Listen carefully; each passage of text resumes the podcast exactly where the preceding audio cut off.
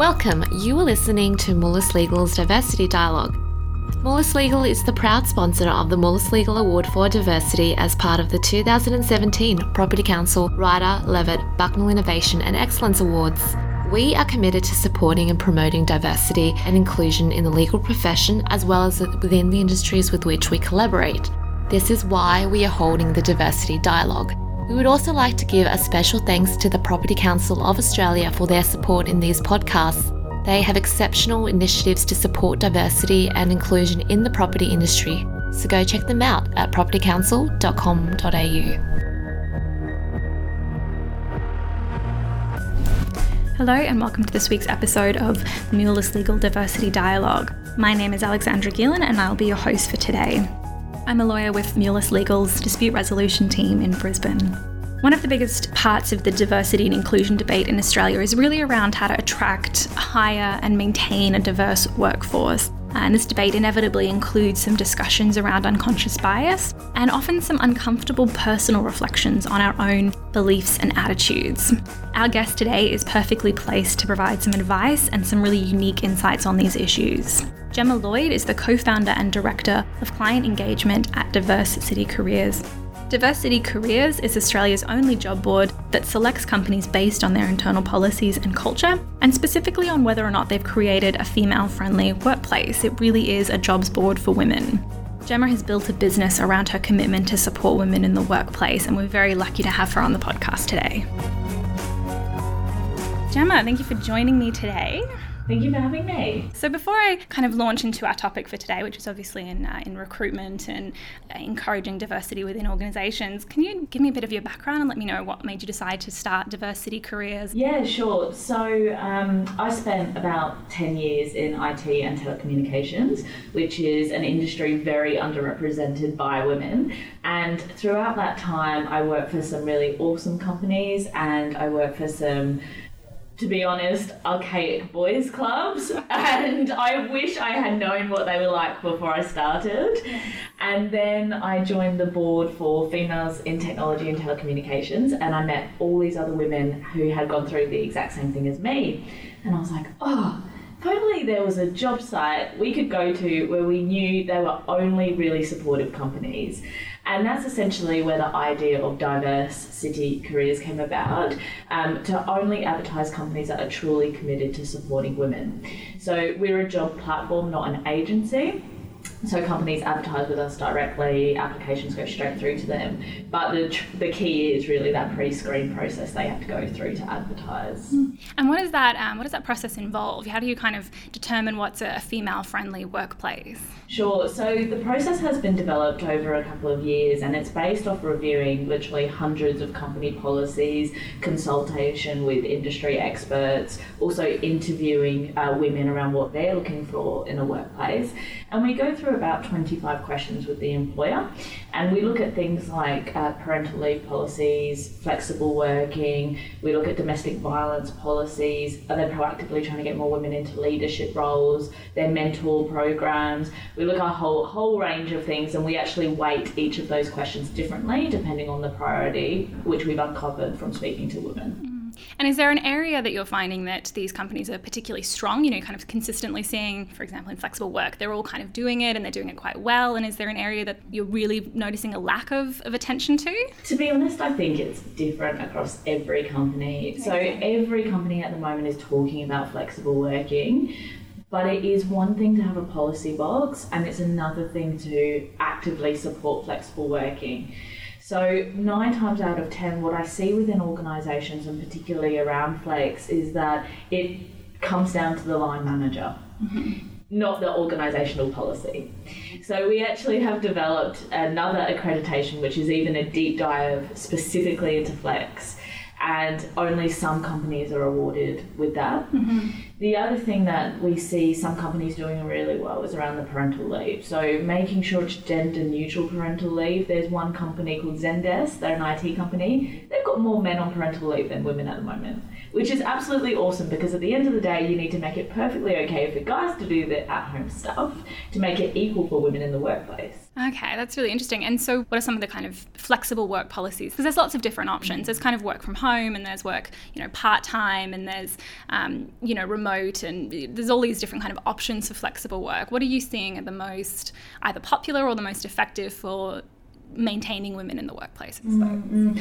Well, I think what it comes down to with flexibility is the companies that are breaking down the stereotype of flex is just for mums. Mm-hmm. so they actually support everyone. That's where it works really well. So when you've got the 40 year old white man leaving work early to go and pick up his children, everybody is working really, really well. And organisations focusing on outcomes based work rather than time spent at a desk as well. So making sure they're measuring the outcomes properly. Like you said, there are all different types of flex. So you've got job sharing, you've got work from home, you've got compressed hours. What's important to realise is that different types of flexibility will work differently for different people. And it's not a one size fits all approach. So just because working from home works really well for someone else, it doesn't mean it's going to work really well for, you know, Jane you know, she may prefer her compressed hours and actually want to come into the office. Uh, so it's about identifying that AECOM, which is an engineering firm, they've done a really good job. Um, they've actually taken start and finish times out of their company contracts. Mm-hmm. They've got a rule it says if it works for the client, if it works for the team, and if it works for you, it works for us. And you just basically come and say, This is how I expect it to work. You lay it all out, and they tick it off and say yes. But it's up to you to really sort of define how it's going to work for everyone. Mm. Okay, so it really does come down to that kind of manager employee relationship. So, how can organizations, I guess, who want to, particularly large organizations who want to, you know, improve uh, their workplace and, and make it more female friendly, you know, they may have their, their policy about flexible work, but if it comes down to the managers and the, and the individuals, what would you recommend organisations do to really make sure that those policies are working effectively at a manager employee level? Mm, they need to be coaching the managers and really supporting the managers to support the employee. Um, yeah, so that kind of education of, of that thinking, I can imagine would be very challenging for some organisations. It is, and what I've seen some law firms do is actually roll out flexible working in particular sort of departments or under partners that are a bit more progressive in that area, so that then the other ones can see, oh, well, it is actually working. Their productivity is actually increased, and using that as a case study to then take to them, it's really hard to sort of switch it around. That makes sense kind of intuitively, but I'd not really kind of thought of that, that idea of that compartmentalized implementation. So yeah, definitely. Yeah, because it is a big mind mindset shift, and I think the other shift that we need to make is that flexibility isn't a reward. Because quite often you see, okay, that person's performing really well. We're going to give them some flexible working. It isn't a reward; it's a way of work, mm-hmm. and so everybody should be entitled to that. Okay, that's really interesting. What made you, you kind of mentioned you came from an IT background, I know that's very male dominated. So was it really just identifying that gap in the market that got you interested, that kind of need for a women's based job board? Yeah, it came from personal experiences and a place of, I guess, somewhat frustration. Mm-hmm. So I worked at a company and I thought it was great before I joined and then as soon as I joined I would find myself you know sitting in the office on my own while all the guys would be out having beers together mm-hmm. on a Friday or you know I'd walk into a meeting and the client would say to me oh who am I meeting with today are you you're the one I'm meeting with and I'm like yes I'm here to talk about the technical solution and they're like what you know. and then as soon as we got into the conversation, they're just slowly realised, okay, she knows what she's talking about. Yeah, I've had that at a few events. It's it's, it's kind of trying to be complimentary, but it's like, oh, you do know what you're talking about, and going, of course I do. I know. And the thing was though that, that okay, that those things happen, right? But I went back to my managers and I said what should I do? they said, don't do anything, don't say anything, take it because you can't annoy the client. I have a fundamental problem with that. I really do. You know, we should be pushing back and, you know, sticking up for ourselves. And when your manager doesn't even support it. But, like, on the flip side, like I mentioned, you know, I have worked in companies and software companies where it was a mix of men, women, genders, you know, everybody was included and accepted. And it's like about elevating those companies so that they get the best talent and then leaving the rest, um, you know, to suffer and everyone mm. hopefully leave.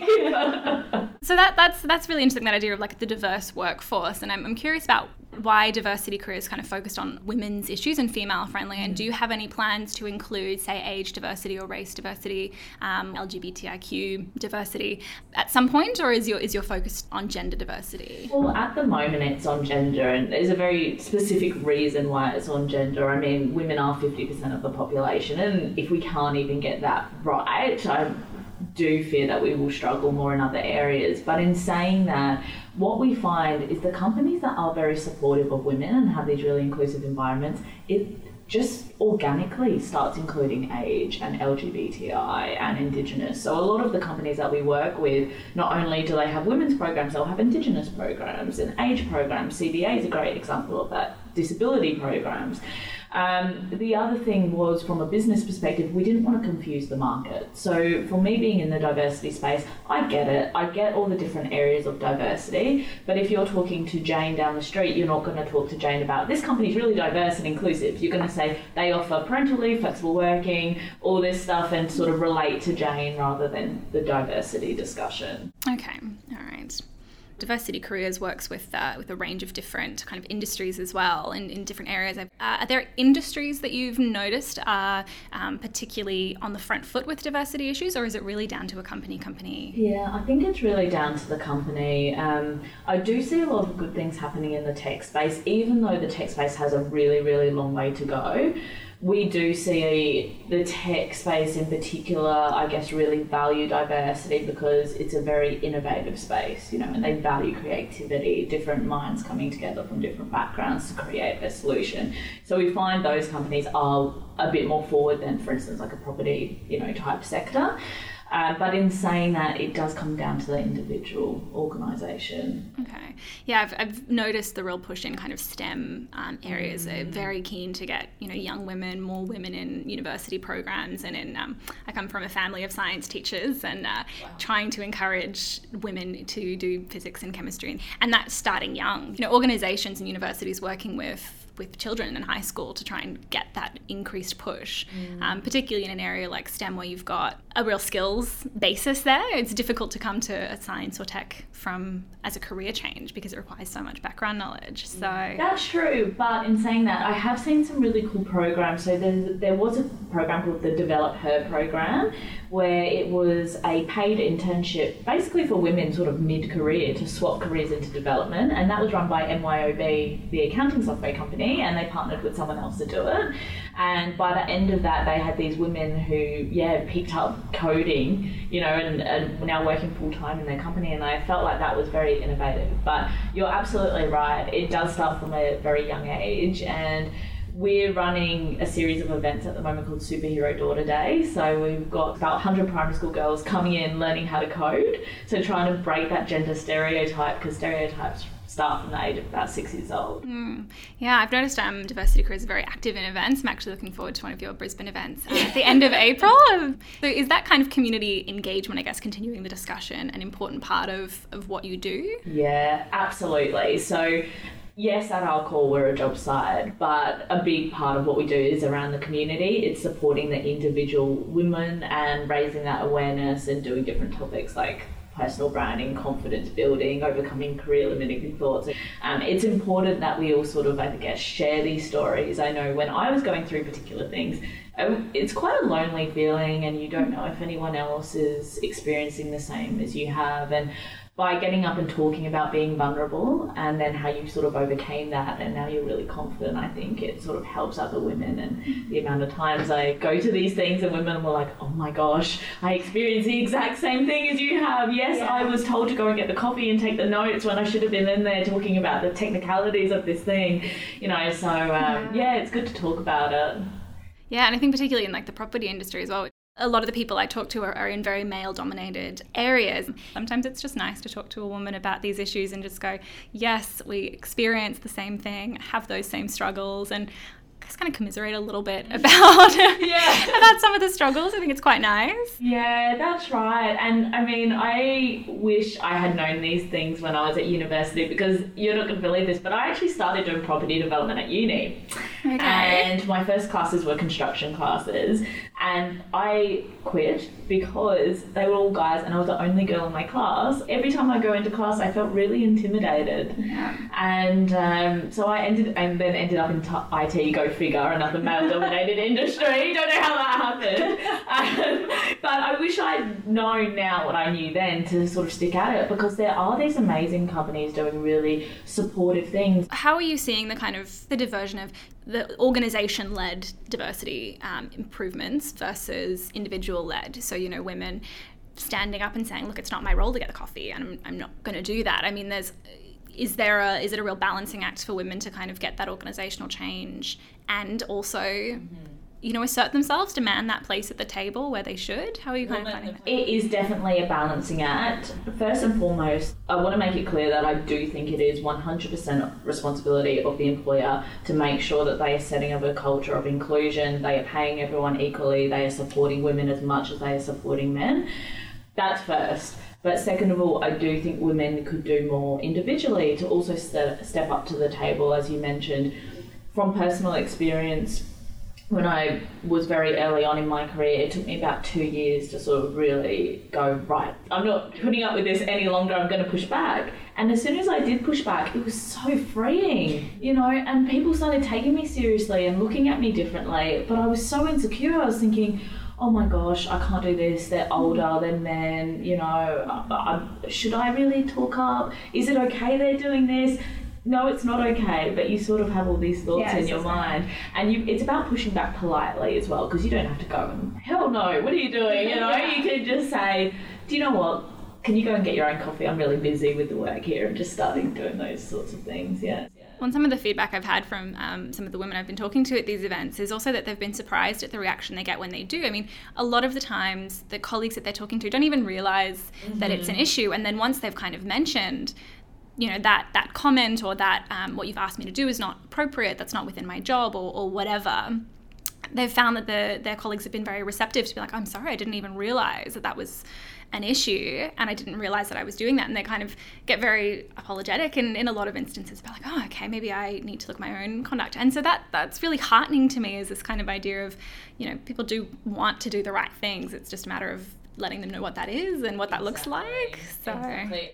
And organisations can also do things like roll out unconscious bias training, for instance, mm-hmm. to make people aware of biases that they might have and then the actions that they take due to those biases. Mm. Is that something you've seen a lot of organisations doing as training? Not a lot, but it's getting there. The one thing that I would like to see with organisations doing unconscious bias training is not these one off workshops it has to have regular reinforcement. So it's all well and good to come in and tell everyone this is what it is, and they all go, oh my gosh, I didn't even realize. And then they go back to work and then they sort of forget about it. So it's about reinforcing you know, unconscious bias exists all the time. And I know I'm going back to Zendesk, which is an IT company, but they have a quote about unconscious bias and around their office, you know, sort of remind people. And is there a level that that um, training is more effective at? Is that, or does that need to be rolled out across the organisation? Mm, at a minimum, it needs to be in recruitment teams and leadership teams.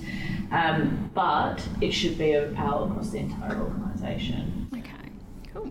So, the, what are you kind of seeing in terms of the effect that the size of an organisation has on their diversity policies? Yeah, that is a really good question and a challenging one because I think it, it's just it depends on the company's commitment. You know, like it's not the size.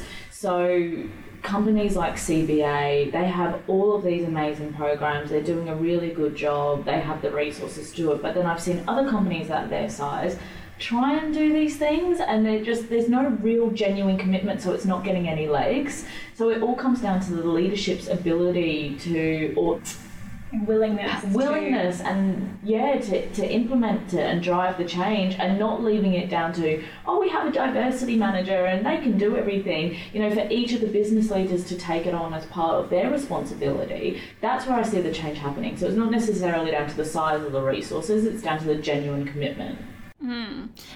And it doesn't matter what size you are or how much resources you have. I think that there are, even if you're very limited on resources, there are definitely things that you can do to make sure that you have an inclusive culture and making sure, you know, if you're sitting around a table and you see that Jane is getting interrupted by John, that you sort of call out that behaviour as you see it. Small business owners usually are the, um, you know, they're, they're everything in their business. They're the marketing manager, mm. they're the, you know, they're the, the sales and market research and, and HR. Is there something that you're kind of seeing that they can do really effectively? Is it that is it more that just kind of day to day standing up, or is it a more kind of formal policy? What what do you see mm. working for small businesses? Well, there's there's a great example. They're called the it's a company called the Yield, and they're an Internet of Things agriculture technology company. Okay. Okay. So basically, they have like sensors and oyster farms and things like that in Tasmania. It's super cool, like super technical, and they are a software development company. They are 50-50 men and women. They're 30 staff. They've got, they're very technical people, and but they've made a conscious effort, and they've got. I don't even remember how many cultures they have in their organisation, but all different cultures, all different ages. But they've made a conscious effort to make sure that whoever they're bringing in contributes to the culture and isn't a culture fit. So, really being mindful of not just judging someone based off, oh, they're like me, you know, just thinking what are the person's skills and what are they going to bring. Mm. Um, and making sure in team meetings that everyone's included. So, they don't necessarily have these formal policies, they're just genuinely good people that are genuinely passionate about it and get the benefits of it. Yeah, well, and that idea of having diversity of thought in your management. I mean, one of the issues that you know I've kind of seen in recruitment is that we tend to hire people that are like us. You know, it's that culture fit usually means somebody who's just like you because that's who you get along with. That's who you can imagine going out for drinks with and stuff. But then you miss out on the benefits of, of having different um, thoughts. Um, so that's really interesting that that's kind of come across at a, at a, at a whole organization level of actually actively seeking diversity of thought in the in the employees. Definitely, definitely. And you raise a good point there around the interview. So it's really important that your interview panel is gender balanced. It's not just you know the 40 year old guy just sitting there every time because he's more likely to then hire the 40 year old white guy. Yeah. So is that something you work with organizations as well as kind of in their recruitment processes and improving those? Yeah, we certainly, so we don't sort of proactively work with them, but when we're doing our review process of the organisation, those are things that we look at and then we give them feedback based on that. We also often hold events, particularly for the corporate sector as well, to ensure that they're learning about these things. We also started doing a series of roundtables with diversity and HR managers and it was absolutely amazing because it got all these diversity managers together to share what's working well and what's not working well and the different challenges that they're having and things like that. So we do connect a lot of people together to, to drive that change. Yeah. What was kind of the, the feedback that they had? It was just, it was all so, so mixed because You've got Abby Wright from Aurecon. She's actually we interviewed her for one of our oh, podcasts. Oh, did you? She's amazing. Yeah. yeah. so you've got Abby who feels incredibly supported and has implemented all of these incredible changes over, particularly the last sort of 12 months within Aurecon. They've seen a big shift in yes. the mindset. And then you'll see someone come along from, you know, healthcare going, oh my God, no one gets it, help. And it's all very, very different. But the, the point is, Abby was amazing in sharing the journey that Aurecon's been on to change that mindset and get people to realise the benefits. Mm, mm, yeah, and from what she said, they've seen a lot of kind of improvement in that area. And so you know, we talked in that podcast about um, this idea of sitting around and kind of head nodding before you actually do anything, um, and that that being an important part of the process to get everyone on board and realize that it is an issue. That's right, and you know the reason with diversity careers, I mean the thing, the reason why we turn down companies from advertising with us is because we want to see them having it right internally before they're attracting more women inside because it's not about numbers it's about inclusion first and foremost and it's all well and good to have more women. So diversity is one thing, inclusion is another thing. Mm-hmm. We want to see the inclusion and then the diversity, right? Yeah. So that's really, really important that you have everybody on board yeah. before you start getting more women in. Yeah, that's an interesting kind of half of the conversation that I think sometimes get missed, um, particularly articles I read on LinkedIn kind of talk about all of this diversity and focus a lot on the recruitment processes, but ignore that and then what, you know, once mm. they're in. So it's great to hear that that's kind of what you guys are uh, focused on is the get that sorted and then let's talk. well, yeah, and even like the companies that advertise with us, some of them uh, particularly in like engineering or mining firms, they don't advertise roles in particular divisions they know are really bad. They want yes, they want diversity across the board, but they're like, no, we're going to sort those out first, and then once they're sorted out, then we'll put the women, we'll start attracting more women and making it more balanced. But the last thing they want to do is put women into an uncomfortable environment. Mm. Well, and frequently they've kind of gotten to that place as a result of a certain mindset. So you're not going to put more women in and that's going to change. You need to change the mindset first. And that's something that's really interesting in the context of the gender pay gap issue is that a lot of the organizations we've talked about are really proactively trying to address that issue. You know, is that a requirement that um, the organizations you work with have that sorted before they get listed? Or That is one of the questions and we do weight that and take that in, into consideration. So with pay equity, there's only 106 CEOs listed on the pay equity ambassador list for the Workplace Gender Equality Agency. And 106, if you think about how many companies there are in Australia, just is not good enough, right? Um, we do see um, a lot of companies addressing pay equity AECOM came out the other week and said that they did a review across all of their employees. They've noticed a gap. They've told their employees there is a gap, and now they've openly said, okay, we are rectifying it. So brave. Can you imagine coming out and going, Jane, look, for the last five years, you've been actually getting paid less than Bob? Mm-hmm. You know, that's a scary thing to do, but they're owning it and they're fixing it. Uh, QIC, so Glenn Jackson was speaking yesterday, he's the HR director at QIC they identified a gender gap and then they actually fixed it in one year. Wow. In the first remuneration cycle, they fixed it, and a lot of companies go, "Oh well, we're setting aside some budget, you know, so over the next five years we should have it closed." They've gone, "Nah, that's it. It's fixing right now." So there's really, really no excuse to doing it if you're serious about it. You know, fix it. But it's you do need to make an investment with you know, getting the data and really, you know, it, it, can be a bit of a process, but absolutely it's worth it. Mm. And some of the discussion I've seen around the issue of pay um, or gender pay discrepancies, I guess, has been this idea of pay transparency. Um, mm. And I've seen that a lot, particularly on LinkedIn articles about this idea that companies should should let their employees know. I'm not too sure what my views on that are. I'm still kind of developing it, so I'd be interested to hear your thoughts on, on that idea of tr- transparency and gender pay. Yeah, well, I see a lot of tech startups with uh, pay transparency, and it works really, really well. And all the feedback from the employees is that it's really good. They feel fairly treated because they understand where everybody sits. And by having pay transparency, it also means there's not going to be any of that, I guess, favoritism that shouldn't shouldn't be there. You know, the manager is going to be held accountable because people can see, you know, what others are getting paid. So I do think it's a good thing. Okay. Yeah.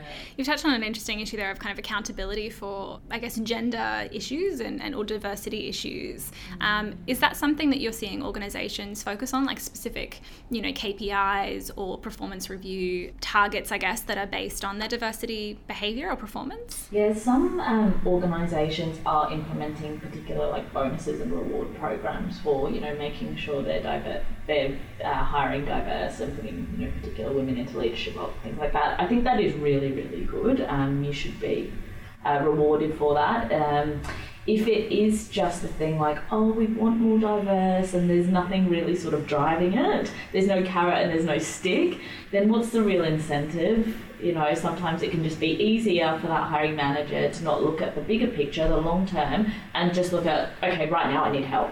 Just, just hire, like, we've got 10 guys apply, just I need someone to help. They're not looking at the big term, the longer term picture, the profitability of the company and the value of having, you know, diversity within their team.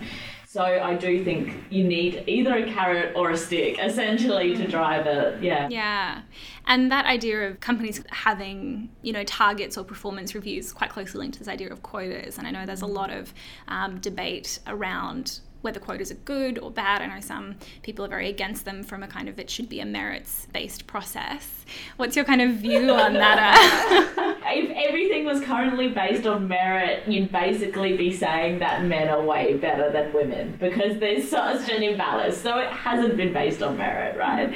And by implementing 50 50 gender balance shortlist, 50 50 interview panels, you know, 50 50 targets, you are setting yourself up to actually be hiring on merit because women and men are both as good as each other. um, now, I. UN Women and other groups are very, very um, for quotas. I've seen quotas work well, and I've seen them fail. And where they failed is where they've just hired women to get them into positions that aren't qualified, and essentially you're setting that woman up to fail. It's not fair on her, and it's not fair on the team, and it's not fair on the cause.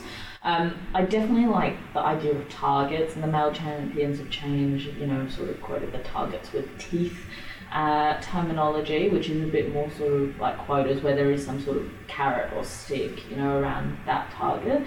Um, but at a minimum, definitely targets should be there, um, and aspirational targets as well. So set your goals high and try and try and do it. But the target needs to be put in place based on data. So looking at okay, how many people do we have in the company? What's the gender split of those people? How many hires do we make per year? And you know, looking at all of those things and then working out what the target will be after that. You can't just go from like 17% to 50% tomorrow. But BHP have sent a very, very ambitious target. So they've said 50 50 men and women by 2025. They're at 17% at the moment. And they've got like tens of thousands of people working there. So that's huge. Yeah, that's interesting. Do you know how they're what they're looking at doing? You can't create, you know, however many new positions to meet the that target. I don't know. I mean, it is a growing industry, but um, they're looking at things like they've recognised that there aren't many women in mining at the moment, so they're looking at things like transferable skill sets, and they're being very open with women and saying you do not need mining experience to come and work with us. We can teach you that part. You know, what we're looking for is, you know, these finance skills, these IT skills, these, you know, operational skills, whatever they might be, and the rest will teach you. So looking across industry, they're doing lots of different events and things like that, really sort of changing their policies and being more supportive, supporting different groups like women in mining groups and things like that. And obviously working with DCC as well. so you've touched on a few times about some of the kind of recruitment strategies people people have got. What are some of the other strategies you you've seen companies do to, to remove or you know reduce the impacts of unconscious bias in recruitment? I know there's blind CVs, and mm. what are the, what are the ones that you've seen, and what are the kind of most effective ones for organisations? Yeah, so well, the blind CVs has been really interesting. So one of the federal government agencies departments did a test with the blind CVs where they actually, yeah, they took the name off and they found that they got a massive increase of women into interview stage with the hiring managers by taking off that name. Um, I've forgotten the percentage, but it was just crazy to look at. And of course, there's the Howard versus Heidi example. So looking at the Howard CV and looking at the Heidi CV, exactly the same CVs when Howard was judged, they said he was ambitious, they really wanted to work with him. And then with Heidi's, which was the exact same CV, um, they said, oh, she's really selfish and we don't want to work with her. I know! so, there's also, um, with recruitment teams using things like gender neutral language in their job advertisements, that is very interesting. There's some software called Textio. You can actually copy and paste your job ad into there, and it will highlight masculine words, feminine words, gender neutral words. Too many dot points, not enough dot points and uh, tell you which way it's laying and then give you suggestions to change that language. So, for instance, men will be more attracted to words like uh, determined and leadership and strong, whereas women are more attracted to things like collaborative and team and nurturing. And there's been scientific studies to show this. The other thing is recruitment teams not making sure they put too many dot points or requirements into their job ads. So research has also shown that women will only apply to a role if they think they meet 100% of the criteria, whereas men will apply if they think they're just 60, so they're more likely to give it a crack, so to speak, if they're not quite ready. The other thing is, research has also shown that men are promoted based on potential, whereas women are promoted based on experience.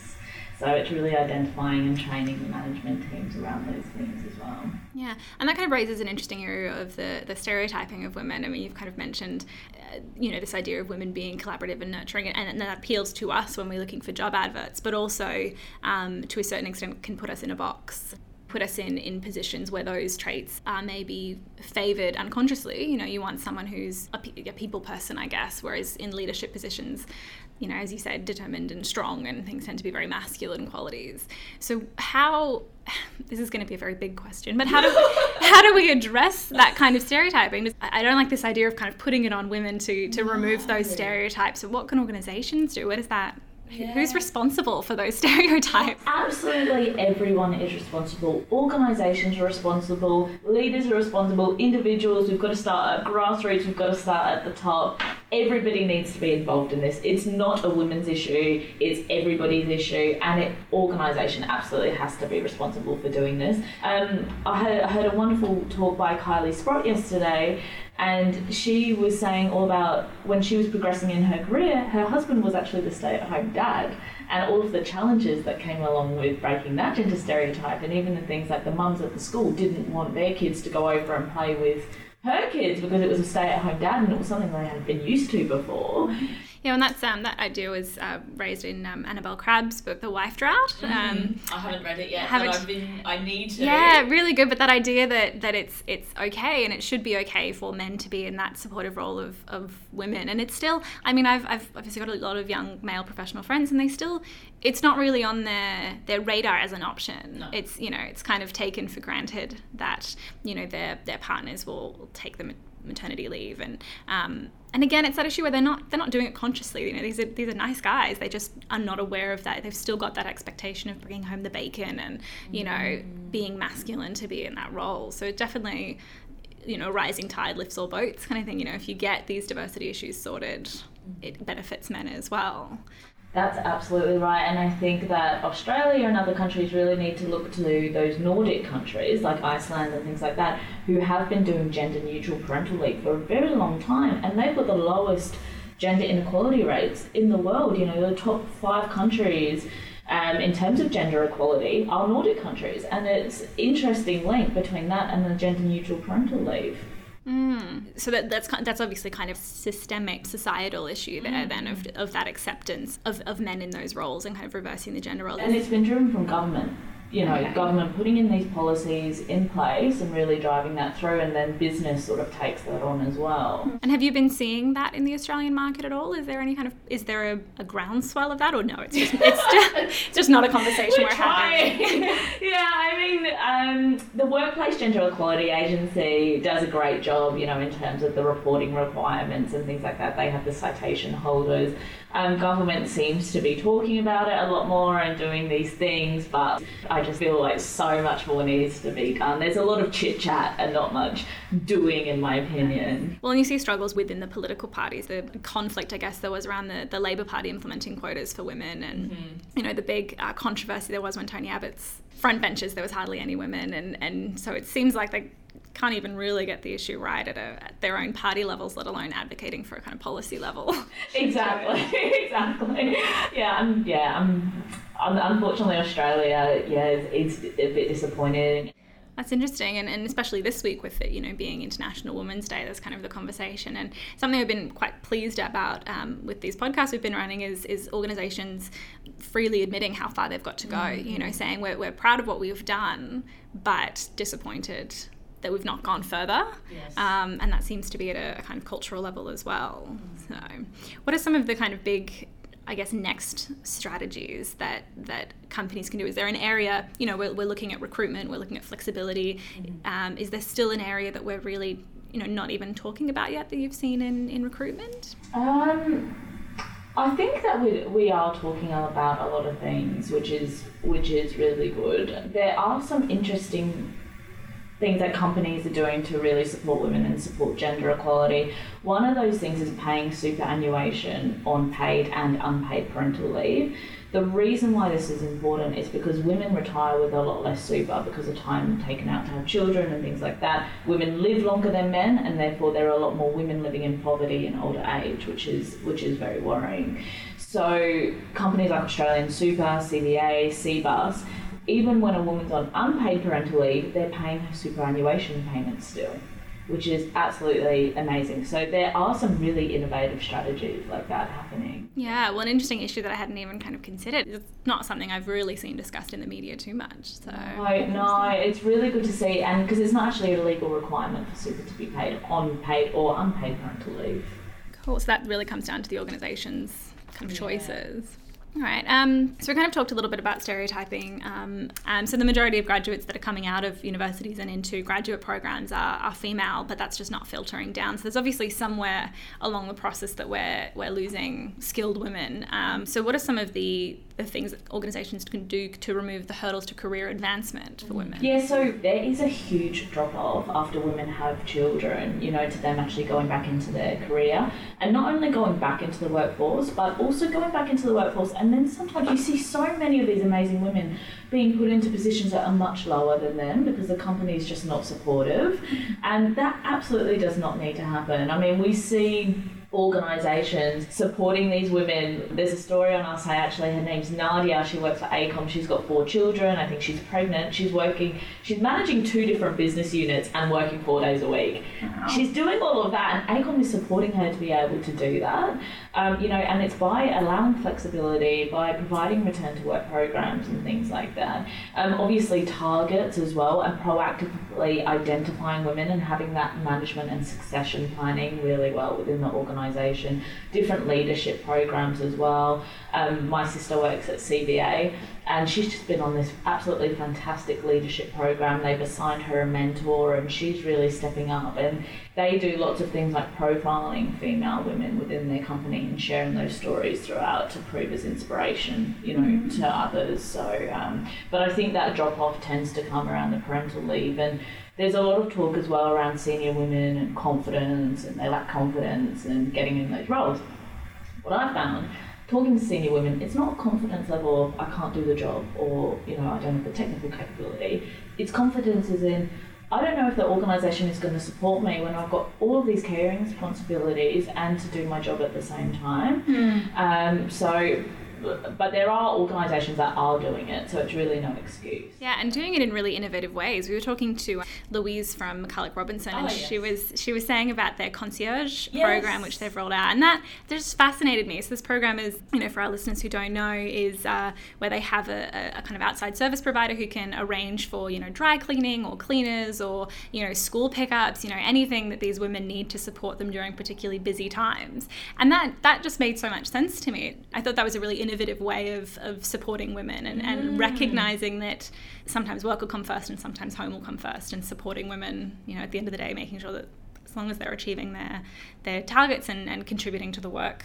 um, that they do, that's fine. That should be accepted. That's right. And I think what organisations will very quickly find is that mothers are a lot more productive because they know how busy they are. They need to get that work done, you know, to, yeah. to be able to achieve everything. I mean, that's that's what I've certainly seen within organisations. Yeah, and I've definitely heard that women coming back from maternity leave, you know, fit as much as they used to do in a five day week and a three and a half or four day week.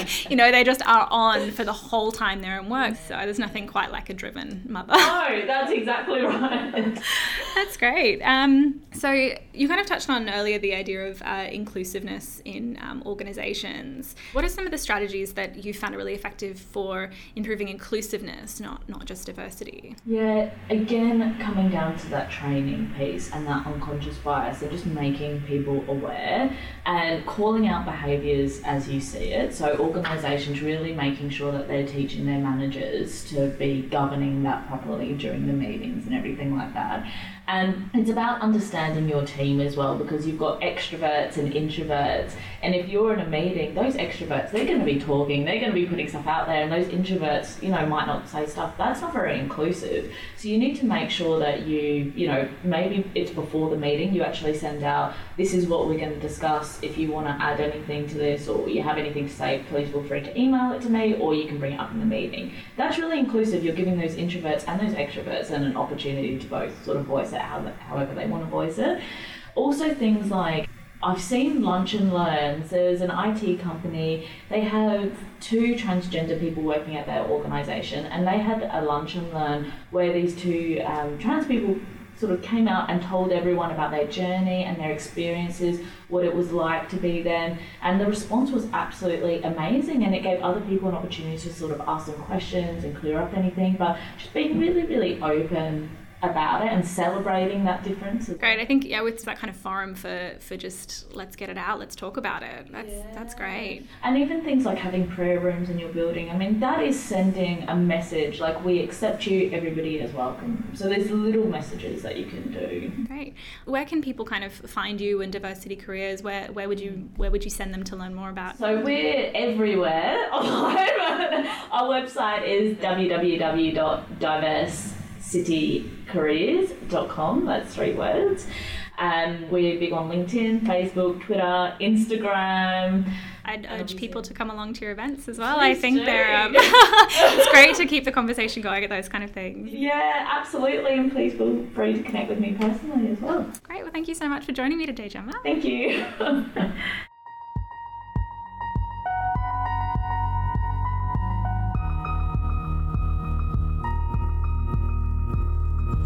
that wraps it up for our podcast this week. I hope you enjoyed as much as I did listening to Gemma's experiences in tech and IT and, and her first-hand experience of really male-dominated industries and companies and how that really inspired her to create diversity careers and really create a job board that's focused on workplaces that are female friendly. I thought she gave some great insights into the different roles that individuals can play, you know, whether it's managers, the senior leadership team, HR managers, and diversity and inclusion managers and then also the role that individuals can play in terms of standing up for their own rights and their own advancement in workplaces. I think that's a really great lesson to take away that it's really everybody's responsibility to push diversity issues. I also thought she gave some great examples of what programs and initiative companies are currently doing or trying. It can be so hard for companies who are keen to improve their workplaces for, for female and other diversity groups, but who don't know where to start, what issues they should focus on, what kind of initiatives they can implement. So it's great to hear what other companies are doing, you know, successfully or unsuccessfully, and, and really using that to continue the conversation around diversity and inclusion in Australia. Thanks again for listening. Links to anything that we've talked about or referred to in the podcast will be on our website, www.moulislegal.com. Please also like and follow us on Twitter and LinkedIn. Just search Moulis Legal. Don't forget to tune in next week when we'll be speaking with Sabrina Houssami about her experiences of diversity in Australia, both in her professional life and her personal life.